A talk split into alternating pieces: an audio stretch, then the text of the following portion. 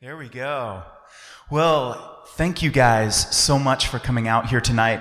I um, this is I think my first time ever in Owensboro, Kentucky, and I just got done eating at Moonlite Barbecue. I'm like I can feel like my lungs being compressed against the sides of my like I can just that that those two pieces of pie after the like three plates. I think that's what finally put me over the edge. And normally, like I'm kind of a big eater. Like I was telling telling my buddy Rob here, uh, when I was 12 i once ate 14 pieces of pizza at a pizza buffet and and he and, and i said my only limitation in eating pizza is just my jaw gives out and he goes what do you have tmj or something i'm like no i have a perfectly healthy jaw like my jaw is totally normal just that i am capable of eating pizza until a until a normal healthy adult man jaw just is like no more we can't do this anymore so i'm going to tell you guys tonight the story of how I became a writer. And um, how, how, many of you guys have met a published author before? Okay, so most of you, you, you haven't. Most of you have. Here's, here's why I tell this story, though, every time I get a chance, every time they put a microphone in my hand. Because I didn't meet a published author until I was 33 years old. And so the consequence of that was I didn't know what kind of people wrote books. So I was a book lover as a kid. I loved libraries. My mom would take me to the library. She would um, leave me at the library with a quarter for the payphone to call her when I was done because she couldn't hang for the amount of time I was willing to stay at the library. I always have to explain what a payphone is, by the way, when I talk to high schoolers. You know, there used to be these cell phones. They were attached to walls. You had to put money in them. And by the way, there used to be this thing called money that you would, you know. Um, so I, I absolutely loved libraries as a kid, and I worshiped books, and I worshiped the people who wrote books. And the consequence of that is that you tend to put authors on a pedestal, and you tend to, to start to form this idea in your mind of books sort of, uh, you know, descending from ivory towers carried by teams of doves in baskets on silken threads. And you know, at the top of these ivory towers, there are people in tweed jackets and bow ties, and they're typing up the books and putting them in the basket and sending, go, team of doves, down to earth and take the books. So I didn't think that writing books was something that people like me did. So I grew up in this small town. You know, I used to have to ride my bike to the grocery store to read Stephen King books because my mom wouldn't wouldn't let me have them in the house. They were devil books. So uh, I don't know why she was taking me to the library where there were all those devil books. But uh, interestingly enough, though, she's become very very cool as she's gotten older. Like she's gone the reverse track where where people kind of tend to get a little more like persnickety and and closed off as, as they get older. She's gone the reverse. So she started as this very young, closed minded person and has just gotten gradually more open minded to the point where she reads my books. And uh, I've even sat beside her as she read the F word in my books. I was like, oh, I'm going to get in trouble. But no. Anyway, I digress. Um, so I didn't think that writing books was something that people like me did. So when I got to be about 17 and I began to be hungry to create art, that basically left me with the choice of music or books, which were the two things I loved. And since books weren't something that people like me wrote, it left me with music. So I went out and bought a guitar and I taught myself how to play and I practiced for hours and hours a day until my fingers bled and my wrists ached and I got to be decent at the guitar and so I moved to Nashville, Tennessee, Music City, USA and I uh, started playing shows in Nashville and put a band together.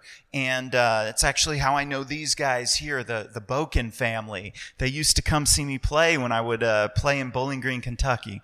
So I put this band together, and we started playing out. And we were playing shows. We were we were having a great time. We were meeting cool people. We were recording music that we we liked. We were uh, um, writing songs. We were getting, you know, some nice press and attention. We were having a really, really good time. And that was the dream to be a professional musician. That's what I wanted to do with my life. So, so I do that all through my 20s. Things are going great. We're just having a blast all through my 20s. So then I hit age 30, right? And, and I'm laying in bed one night. I have one of those epiphanies. I don't know if you guys have ever had one of those just epiphanies out of the blue where you're just in the shower, just walking down the street, and the universe opens its windows to you and allows you to appreciate some great truth that you've never been able to appreciate before. So I'm lying in bed one night, drifting off to sleep, and I have this epiphany, which is this. Um, very few people seem to make it big in music after age 30. Okay, there seems to be kind of this cutoff where you have to get your foot in the door. Now, you can be over 30 and be huge in music. I mean, Steven Tyler is, I think, 97 or 98, something like that. Um, he, I, yeah, I think he, yeah, I think he just might be immortal. Um, but, and so he's still making music and it's fine, but he got in the door before he was 30. He was wearing, you know, um, 19 scarves on a stage when he was, you know, 21 and 22. So you got to make it in the door before you're 30 or you probably won't make it big as a musician. That's just kind of the, the hard truth of, of the music business. And I had this realization in tandem with another realization, which was that I was 30 and I hadn't yet made it big in music, which might be a problem based on the other observation I'd just made. Well, um, but, but the thing is, I'm not a quitter, right? Yeah, well, yeah, quitters never win and winners never quit or something like that. So, um, I decided that I was going to be the one who made it big in music after age 30. I wasn't going to give up. I was going to be that inspirational story. So I keep plugging away until I'm uh, 33. And that's when the realization really sets in that this is not going to happen. Sometimes your dreams, uh, they, they will die. Sometimes your dreams will die. They will shrivel on the vine, they will fall to the ground and be trampled underfoot. Uh, anyway, thank you so much for coming out tonight. It's been. I really let that, I really play that bit out when I speak for high schools. Like, I, I walk off stage, like, I watch the teachers and librarians who brought me in just utterly mortified. Like, we're to lose our jobs over this. Um, I really play the bit out. One of these days, I am to actually commit to it, and I'm just to walk off and I'm to leave and not come back. Um, but I will have to be uh, treated very poorly at the school for that to happen. Uh, okay. Uh, where was I? Uh, dead dreams, yes. So, uh, so here I am. I'm in my 30s. I've got this basket full of dead dreams. And uh, so I go to the place where dreams go to die, which is law school, and I get a law degree. Uh, and I, I start practicing law. I become a lawyer. I'm become a prosecutor for the state of Tennessee. So I'm prosecuting murderers and rapists and child molesters and you you name it. If it's bad and evil and you're victimizing somebody, then I would deal with it. So I'm, I'm doing that job, and it's, it's, it's, it's interesting, it's fun, it feels good to do, um, but I haven't quite shaken that dream. That dream, which was once a bright fire, has burned down to this little single glowing ember. And so I decided to take this little glowing ember and pass it on to somebody who can stoke it back into a bright flame again. So I start volunteering at a music camp for teenagers called Tennessee Teen Rock Camp. And there's a sister organization called Southern Girls Rock Camp. And what we do, we bring in teenagers uh, during the summer. We sit them down on a Monday morning. We say, okay, what instrument do you want to play? And they tell us guitar, bass, drums, keyboard, you know, rock band instruments. And um, from then until Friday, every day, 9 to 5, they are having instrument instruction. I used to teach guitar at these camps. They are learning how to play in a band. They're learning how to make t shirts. They're learning how to fix a guitar amp. They're learning how to book a tour. They're learning how to, you know, uh, record themselves. Everything you need to know to be a DIY rock musician they are learning how to do at this camp. And at the end of the week, uh, on Saturday, we put them up on stage in one of Nashville's big venues where storied musicians have played. And these kids perform in front of hundreds of people who have paid to see them play. Full lights, sound, everything. It is a rock concert, and these kids are playing in it. Some of these kids have never touched a musical instrument before this week. So we, we don't turn any kids away. Any kid who wants to come can come. We, we find the money for them. We have scholarships. Um, so we get a lot of kids who have never touched a musical instrument before. And by the end of the week, they're on stage with a band playing a musical instrument that they touched for the first time on a Monday. So, as you might be able to imagine, that's a magical experience to watch. That's a magical transformation to watch, to see the, the change that art brings about in these kids. And I would be so moved seeing these kids up on stage doing this and, and the love that they had for their music. And I realized that I love the way young adults love the art that they love. There is something really, really special about the connection that young adults forge with the art that they love. It defines them in a way that and, and maybe this is not true of the kind of people who will come to a library on a 6.30 on a tuesday night and see an author talk but it defines them in a way that it, it most adults do not allow themselves to be defined by art it defines their identities um, they let themselves feel things when they consume art. They let themselves be vulnerable to art. They allow themselves to be changed and moved by art. And so it made me want to make art for teenagers. But now here's the problem I've got, okay? You may be a step ahead of me on this one.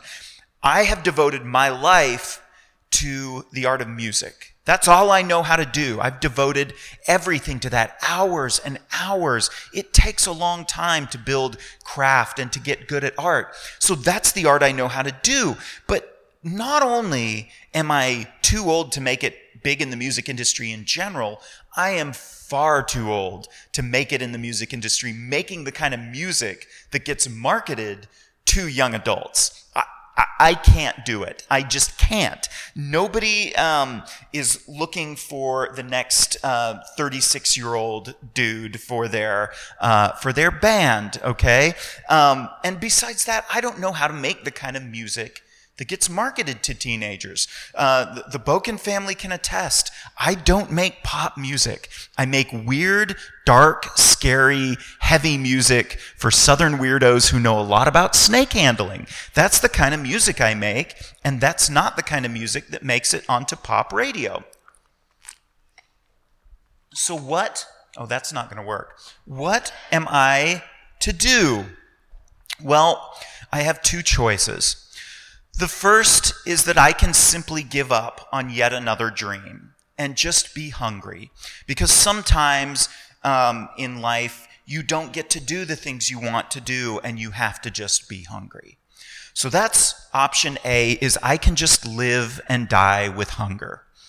Option B is I can try at age I get my timeline messed up 35 something like that age 35 closer to 40 than 20 I can try at that age to turn my creative life upside down and reinvent myself while maintaining a job, a family, responsibilities, while just being more tired all the time than I was when I was 20. I can't stay up past 10:45 p.m. anymore, and I'm looking at turning my creative life upside down to do it.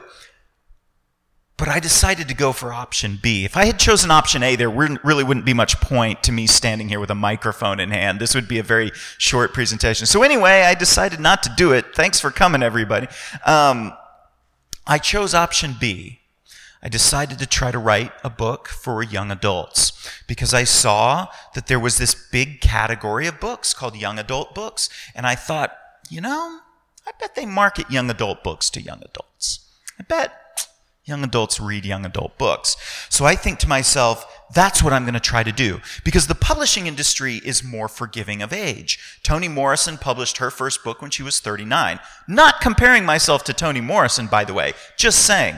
Um, Norman Maclean wrote A River Runs Through It when he was, I think, 72 years old. So you can, it's not like music, it's different. You can publish a book a little bit later in life than you can be a big musician. So I decided to try to write a book for young adults. Now, what had changed since the time that I was a kid and the books came from the ivory towers. Was I now the sort of person who lived in an ivory tower with a team of doves at my beck and call? No, I wasn't. Here's what had changed.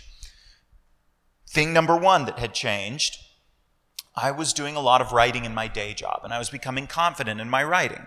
So, um, being a prosecutor, I had to tell stories, and I didn't get to invent my facts. My facts would come to me in a box, and I would have to weave those facts into a compelling narrative for the court to consume.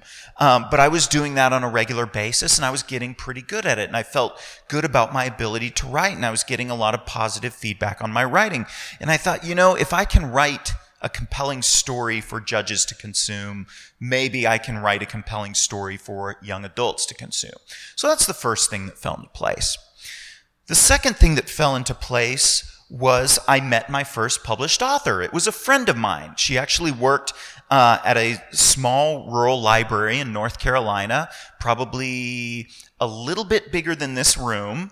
And she was working, when we met, she was working on a young adult manuscript. And she would tell me about it. She'd say, I'm going to try to publish this manuscript I'm writing. And I would play the good friend and I would smile and nod and, oh, you're going to publish that book? Of course you will. And the meantime, I'm thinking, no, you're not going to publish that book because you don't live in an ivory tower. You are down here on earth hanging out with garbage like me. So you're not going to be publishing a book. No.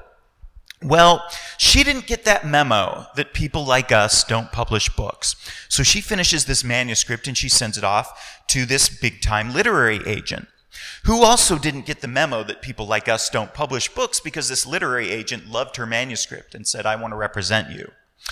So this literary agent takes her book to a publisher who did not get the memo that people like us don't publish books. And this publisher published her book to hundreds of thousands of adoring readers who did not get the memo that people like us don't publish books.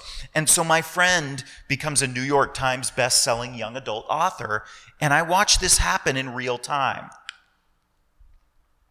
So that's the second thing that fell into place was I thought, you know, people tend to hang out with people who are like them, right? So if she's hanging out with me, maybe that means that I'm a writer and I just don't know it yet. Now, the third thing that fell into place, and this one is the most important one. If you've ever thought about doing anything creative, if you've ever thought about taking that risk, here's the one I want you to remember. I was no longer afraid to fail because I had failed already. I had a failed creative career behind me in music, and it was fine. It was fine. Nobody cared. Nobody is keeping track of your failures. There's no great tally that anyone's keeping uh, uh, uh, of your failures. And if, if they are, well, then they're a failure because that's a weird thing to do. Um, so I was no longer afraid to fail. It's not that scary. Once you do it, once you just get it behind you, once you see that it's something that you survive and overcome and, and live to fight another day. So I thought, you know what? I'll try to write a young adult book. And if it fails, I'm no worse off. I'm already a big failure of a musician. Who cares? Nobody cares. So I'm going to try to write this book. And if I fail, I fail. I'll move on. I'll take up cross stitch. I'll be a failure of a cross stitcher. I will uh, take up juggling. I'll be a failure of a juggler. You know, uh, do the chainsaw juggling, cut off my hand. Ooh, oops. Um, that might be a little bit more of a lasting failure, actually, now that I say it out loud. But um, but the point is, I was no longer afraid to fail. So I decided to just do it. Decide to write a young adult book. So um, I've got all these perfectly good stories in the form of songs that I had written. So I go back to my songwriting catalog and I open up the trunk and I dust off a couple of songs and I think this, there might be a story here greater than the one I told in the three or four minutes of the song. There may be more to this. So I blow the dust off the songs and I've got two of them that I'm looking at and I can't decide which one I want to write a book about. And I think to myself, you know what? No one's going to read this book. I might as well have fun. So I take both songs, I jam them together, stick them in the same book, and I say, I'm going to figure out the relationship between these two songs as I write, and it's not really going to matter much because no one will see it. All right. So now I've got an idea for a book. Now I need characters for a book. So uh, I, I, I think what makes me turn pages in a book? What makes me turn pages? What makes me hit play next on Netflix on a series? Uh, it's characters who fascinate me. It's people who I want to get to know. It's people who I want to live with, whose lives I want to inhabit. So I think about the types of people who fascinate me. And at that time, uh, I was fascinated by kids who struggled with the faith that they grew up in and who maybe took something valuable from that faith, like a like they learned how to play music in their church, and that was valuable to them because it gave them something to cling to. It gave them an identity, but the rest wasn't really for them. So I was fascinated with that kind of kid, and I thought that would make a good character in a story. But I was also fascinated with another kind of kid, which is the internet famous kid, which is a phenomenon that didn't exist when I was a teenager. When I was a teenager, there was no such thing as an internet famous teenager. There was um, the town town-wide famous teenager, which you only got to be by being a jackass. But um, but there was no such thing as the internet famous teenager, and it was incredible to me that that you could be a teenager and reach thousands, hundreds of thousands, millions of people with your voice. And that struck me as a remarkable facet of this world we live in now. So I wanted to write a book about an internet famous teenager. But I also wanted to write a book about a very specific kind of person who I had encountered in my life and who had stuck with me. It is a type of person who I might best describe as a redneck wizard. And let me explain what I mean by that. When I was in college, I worked at a bookstore, and there were a couple of these guys who would come in at around six o'clock at night when, you know, they'd get off work and they'd come in. They'd come in with, you know, they wearing work clothes, construction site clothes. They'd have drywall mud on their clothes and regular mud and paint and just dirt and they just they looked like they'd been working outside and working hard. And so they would go over to the fantasy section and they would just go like that with these big bear paw hands and grab a big stack of Dragonlance novels. That was the big thing when I was working at this bookstore. Dragonlance novels. Seeing some nods in this audience. So they'd grab a big stack of those and they'd come up and just plunk, plop it down on the counter. And they'd have 10, 11 books there. And they'd be like, well, there's my reading for the week. And I, you know, ha ha ha, funny, good joke, good joke. You're reading two books a night. That's funny. We all love to read, ha ha, books. Um, but they'd be like, no, I'm not kidding. This is, this is my reading for the week. This is my life. This is what I do. I work. I come here. I buy books. I go home. I read them until I fall asleep. I wake up, rinse, and repeat. So I wanted to get to know that person.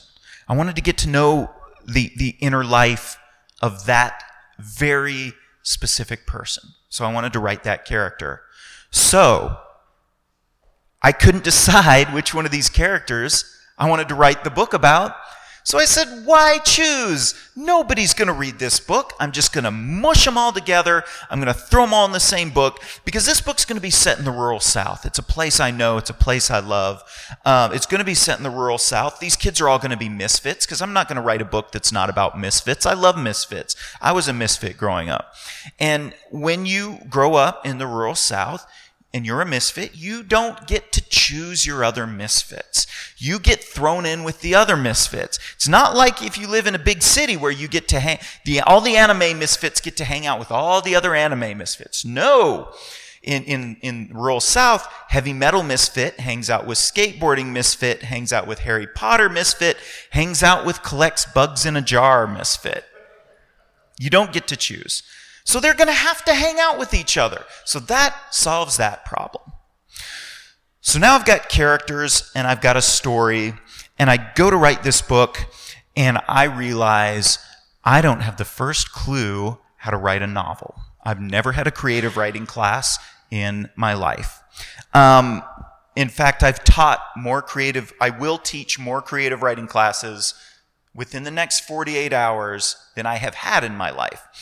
So I didn't know how to write a novel. So I thought, you know, the best way to do this is going to be to cheat. And the way I'm going to cheat is to let my characters write this book for me. Because I could not sit down across from any one of you guys and say to you, let me tell you your story. Let me tell you who you are. Let me tell you where you've been, where you're going, who you love, who loves you, what you've overcome, what you need to overcome. All of those things that make you a, a story embodied in a human being. I can't tell you that about yourself. What I could do is sit across from you and listen as you told me those things about yourself. And I could write them down, and then that becomes a story. So if I know these fictional characters as well as I know real people, then I can just listen as they tell me their story and write it down. So that's what I do. I spend three or four months with these characters in my head, just thinking about them, just letting myself hear their voices when my mind goes quiet. And by the end of that three or four months, I knew them very, very well. So I go to write the book. And I realize I don't have time to write a book because, oh, right, I've got a full time job. I don't have time to sit in a gazebo by a lake and watch the sunlight dapple the water and write the great American novel while I, you know, sip my bourbon and smoke my pipe. I, I don't have that luxury available to me. So what am I going to do? Well, one day, uh, I, I commute to work by bus. I take the bus into downtown Nashville. So one day I get on the bus and I pull out my iPhone and I open up a Google document and I entitle it The Serpent King, which is what I'm going to title my book.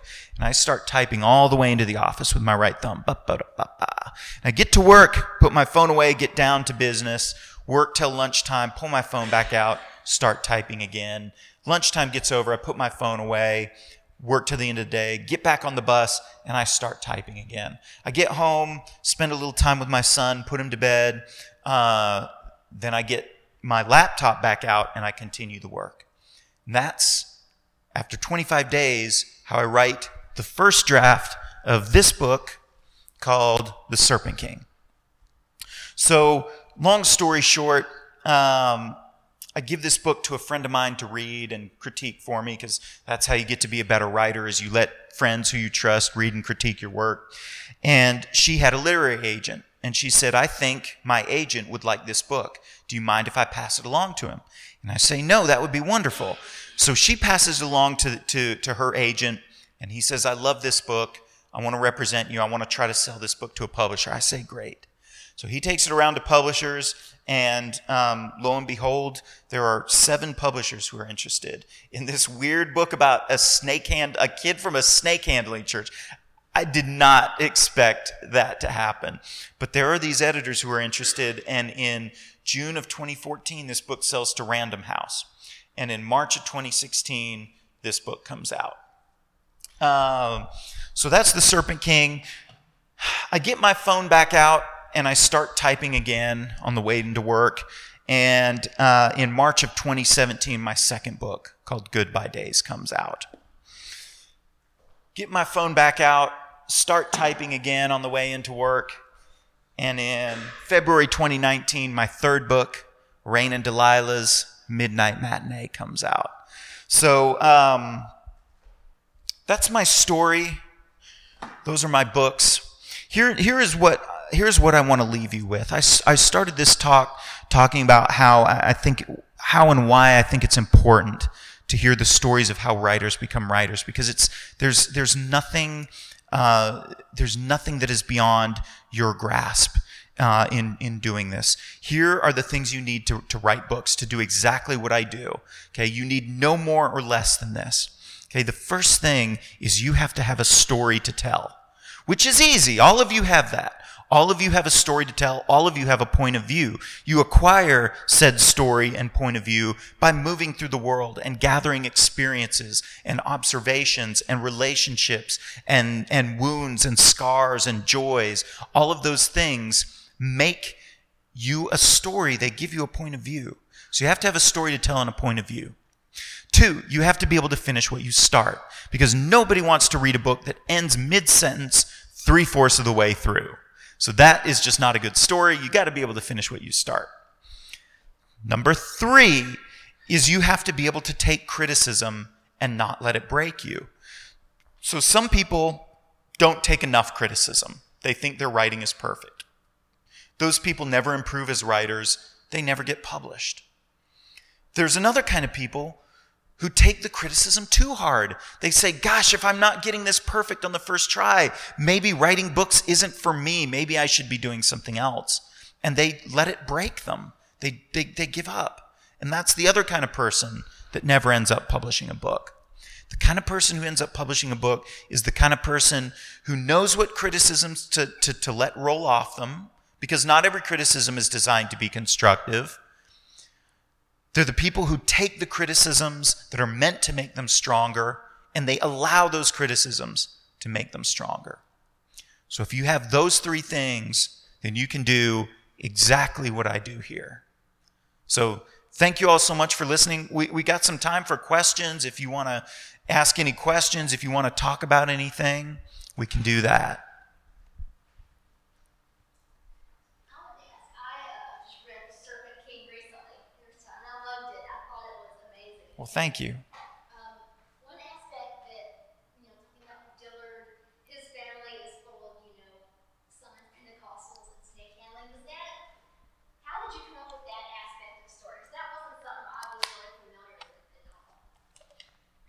So, um, struggling with matters of faith has been has been a very real struggle in my own life, and so I know a lot about what it's like to grow up, you know, with with a lot of uh, strict religion.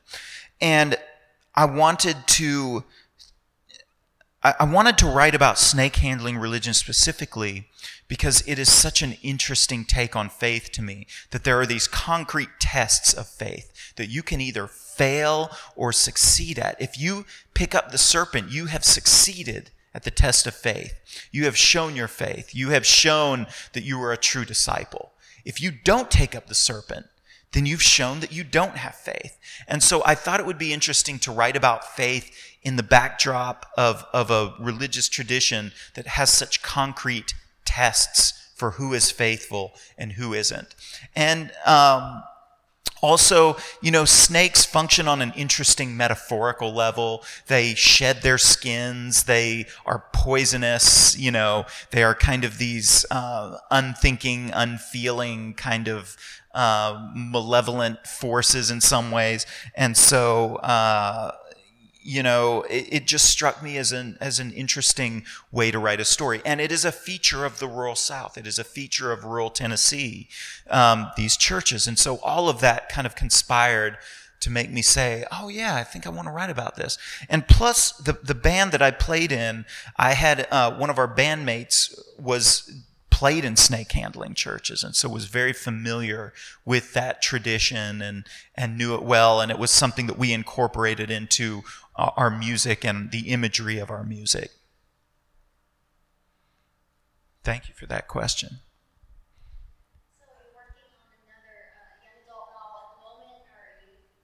I am. So all of my books correspond to a particular piece of pop culture that I'm obsessed with, or pieces of pop culture that I'm obsessed with.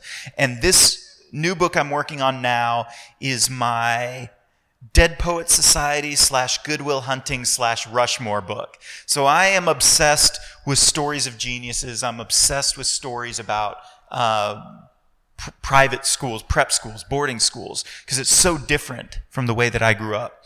So I'm writing a story about these two kids from Appalachian East Tennessee. Um, both have grown up pretty hard. You know, the opioid epidemic has has struck Uh, eastern Tennessee communities particularly hard, and it struck the lives of these two kids. One of these kids is a genius, and she makes an important scientific discovery which attracts attention from all these elite schools up, up in the Northeast, all these elite high schools. So they offer her a scholarship, and she will only accept the scholarship if they give one to her best friend as well. And because I'm not trying to write a book from the perspective of a genius, I have written the book from the perspective of the best friend who is going to this prep school basically is this genius girl's comfort animal, more or less. Uh, I mean, they're friends, but he is pr- there to, to, to bring her comfort and so she won't be so lonely. But, but he's got his own set of struggles. His grandfather's dying. Um, his mother died when he was young and left him with, with some lasting trauma.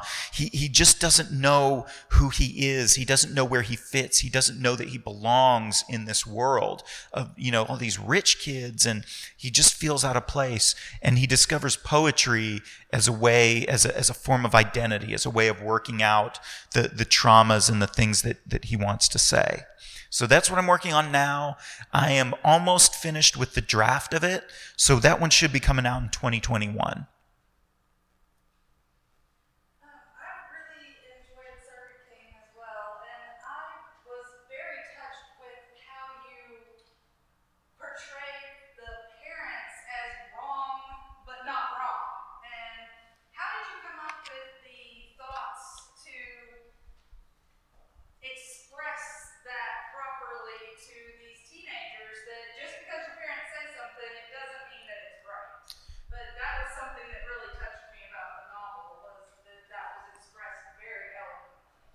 Well, thank you. Um,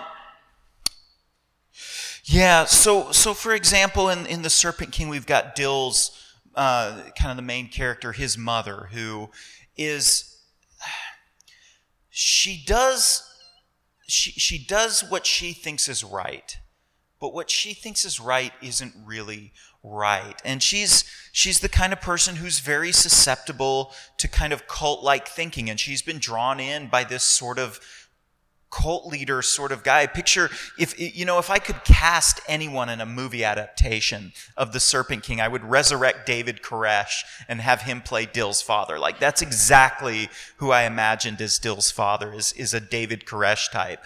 And so his mother was just very kind of um, impressionable, and they met when she was really young, and so she's got, all she's got is this very severe religion and this very severe religious tradition.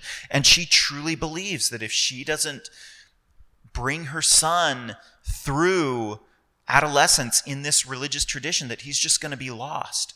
And so, uh, you know, I, I, grew up in a very religious home. My parents were great parents, and and uh, they are not like Dill's parents. But it gave me a perspective on what it would be like to grow up in that same religious home, but with bad parents who, who didn't love their children as much as they love God. So that's kind of how I wrote that character. Um, Lydia's father, who he's kind of on the other end of the spectrum. He's kind of like who I hope to be as a parent, who I want to be as a parent. So that's how I wrote uh, that character. And uh, Travis's parents, Travis's father is just awful. Just uh, you know, I just thought, what is just kind of the absolute totem of toxic Southern masculinity? And that's Travis's father. And then his mother, who's kind of just, you know, doesn't really know how to to assert herself against it. It's just sort of this unstoppable force in her life, and she doesn't know what to do about it. So yeah, I don't know. I based it a little bit on my own experiences, but a lot on observations, a lot on just imagining what certain things that I'd experience would be like, just a little bit of a twist.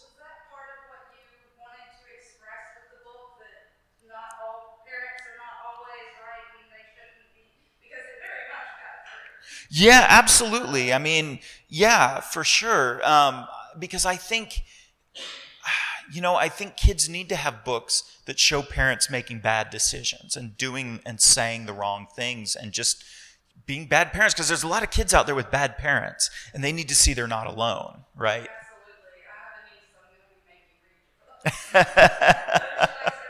Ooh, I love it when nothing I love more than teenagers who are forced to read my books. I love it.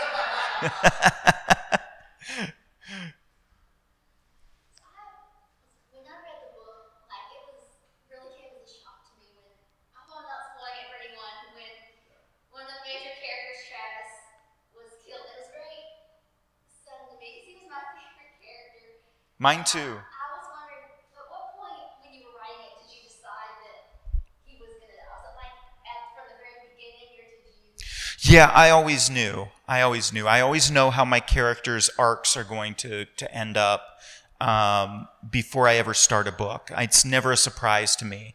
And what was what was a surprise to me was the life he took on in the book.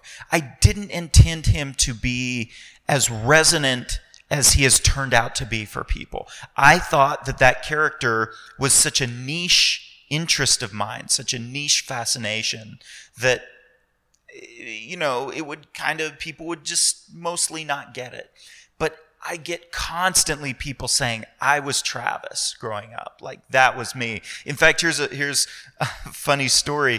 Um, so I based the town of Forrestville in the Serpent King on Sparta, Tennessee. And in Sparta, Tennessee, there is actually a Riverbank Books. There's this little bookstore in downtown Sparta, Tennessee that just kind of sells this weird smattering of new and used books. And, um, and so I, after, shortly after The Serpent King was published, I go in to Riverbank Books on my way back from Knoxville, and I'm just kind of browsing around, and this big, burly teenage kid comes in and starts talking with the store owner about Game of Thrones. And I was dying. I could not freaking believe what was happening right in front of my eyes because it is right out of the book. Um, so yeah, that was that was a lot of fun. But anyway, yeah, I knew Travis was going to die from the very beginning. I just I just know that about characters. It was it was hard to write, really hard to write. Hard, yeah, yeah.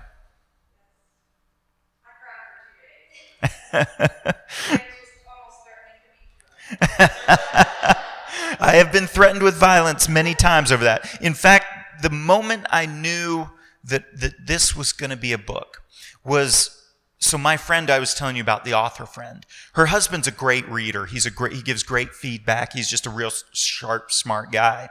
And I gave him the, the manuscript of the Serpent King to read. And I kind of forgot about it. And uh, like a month later, I just get a random text from him one morning. F you, dude. I'm like, whoa. What are you talking about? He goes, You know what you did? I'm like, I don't know what I did. And he goes, Travis. And I'm like, Oh, you're reading my manuscript. He's like, Why did you do that? And that's when I knew I was like, okay, this this might this might happen. This might be something.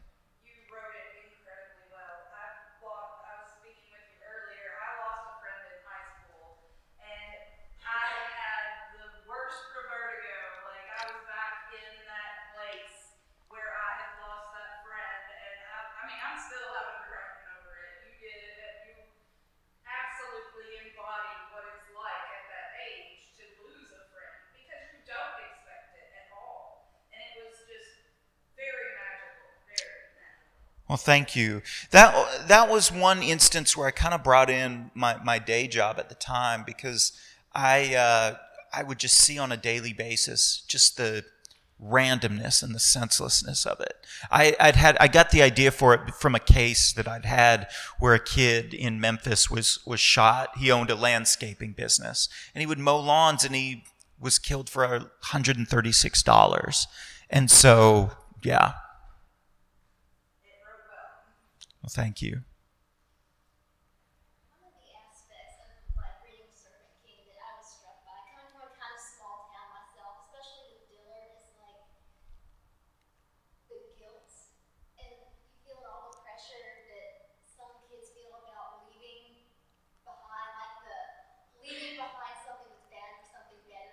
Right.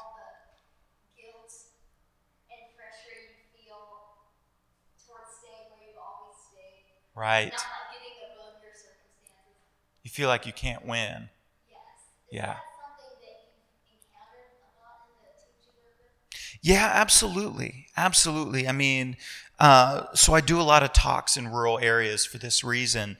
And there's kids who just want desperately to get out, but every everyone they love is in this town. And they're going to stay there. They're going to die there. Their parents, their grandparents, uh, everybody everybody they love. And so there's this real tension between wanting to get out and see more of the world and, and see what possibilities it holds and, you know, finding their people. Um, and, and, but at the same time, loving this place in spite of all of its faults and flaws. Yeah. Yeah. Yeah, exactly. Exactly. He's referring to my third book, Rayne and Delilah's Midnite Matinee.